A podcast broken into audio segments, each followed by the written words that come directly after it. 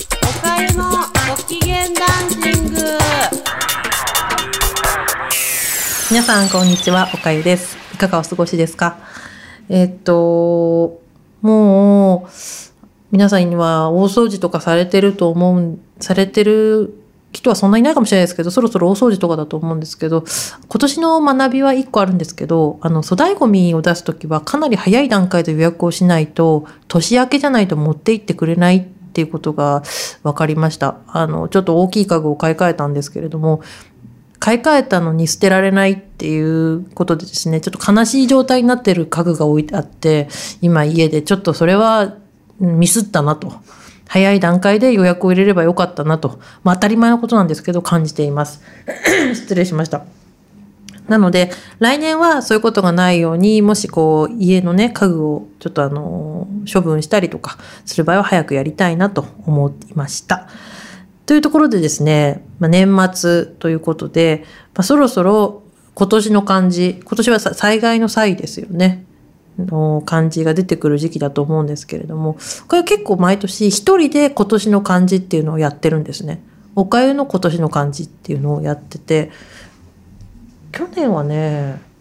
なんかか何だったか覚えてないんですけど、まあ、その時だけ言ってるんですよ。でも今年は一応ラジオで言って残すっていうことをやろうかなと思っています。であの今年の漢字おかゆは一時っていうと破壊の歯ですね。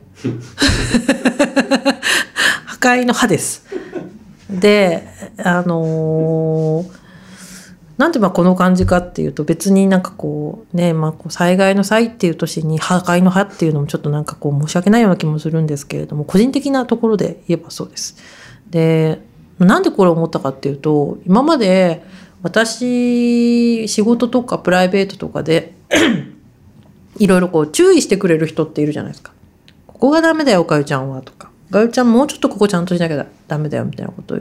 言っていて言われていてでその中の言葉でそういうふうにその人が言ったかどうかわかんないんですけどちゃんとしてないから今例えば転職をしたりとか今、えーとまあ、それこそ大学に行かなかったりとかとか大学を辞めたらとか絶対良くないとか絶対ダメになるとかあのー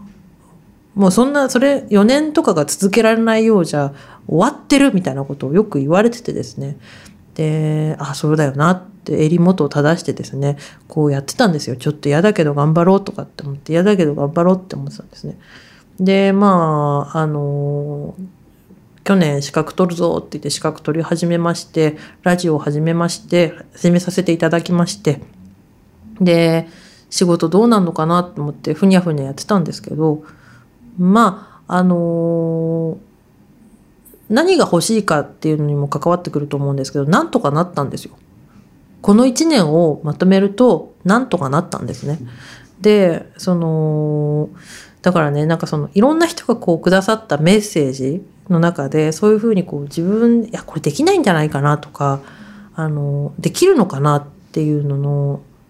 えー、そういうふうに言っちゃうみたいな話はあ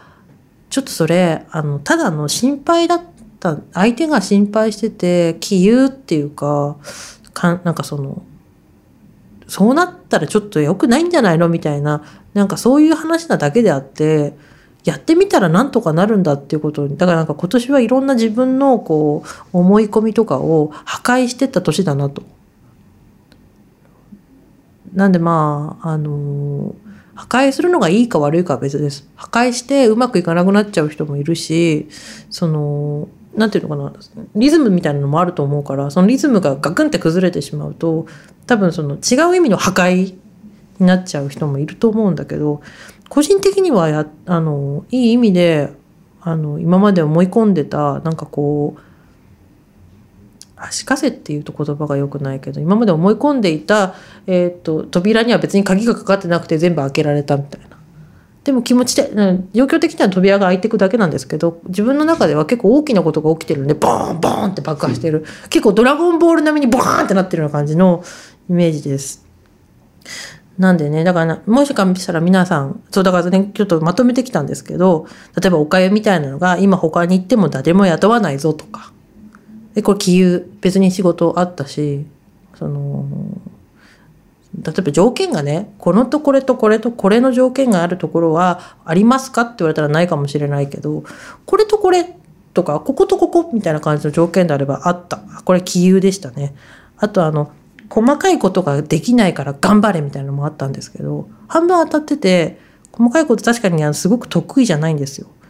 でもあの得意な人にのやってもらったりとか真似したりとかしてたら半分ぐらいはなんとかなると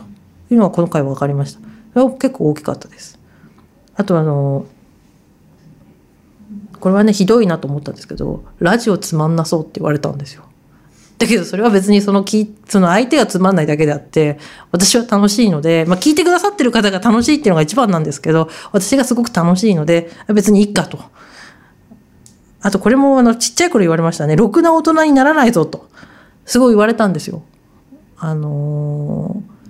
ー、ぐちゃぐちゃな部屋でお菓子とか食べながら、ガーとかって寝てて、はあとか言ってたら、こう、親とかが、こんなろくな大人にならないよみたいなこと言われて、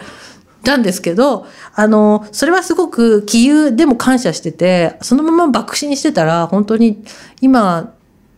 あの持っているような必要かどうかはわからないけど日本の社会で生きていくのに割と得な常識とかは身につかなかったなと思うのでそこはろくな大人になろうって思って大きくなってよかったなっていうのとでも実際大丈夫だったんじゃないかなっていうのを思っています。なんでね今このラジオを聴いている皆さんの中でなんか本当かなとかうんとかって思うことがあったらとりあえずあのシミュレーションしてトライをしてみてください。ただあの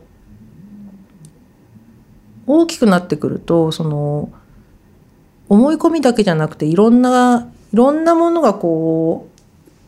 条件として出てくると思うのでそこはよく考えた方がいいかなと思います。割と自分は自由一人で自由だからできたなって思うことが多いのでそこはよく考えた方がいいと思うんだけどね。でも破壊する時は一気に行くし一気にやった方がいいからあのよーくシミュレーション立ててよーく何度も考えるけど最後は爆破だと思ってください。はい。あのね、なので最後に一言言いたいです。おかゆは IMAX でドラゴンボールが見たい。ブロリーが見たいです。そんな感じです。なので皆さんも、あの、ぜひ今年の一時とか今年の四字熟語とか考え、年末に考えてみると楽しいんじゃないかなって、そんなことをね、あのー、ご実家に帰られた時に皆さんとお話しすると、とっても盛り上がるんじゃないかなと思います。では今日はこの辺で皆さんごきげんようさようなら。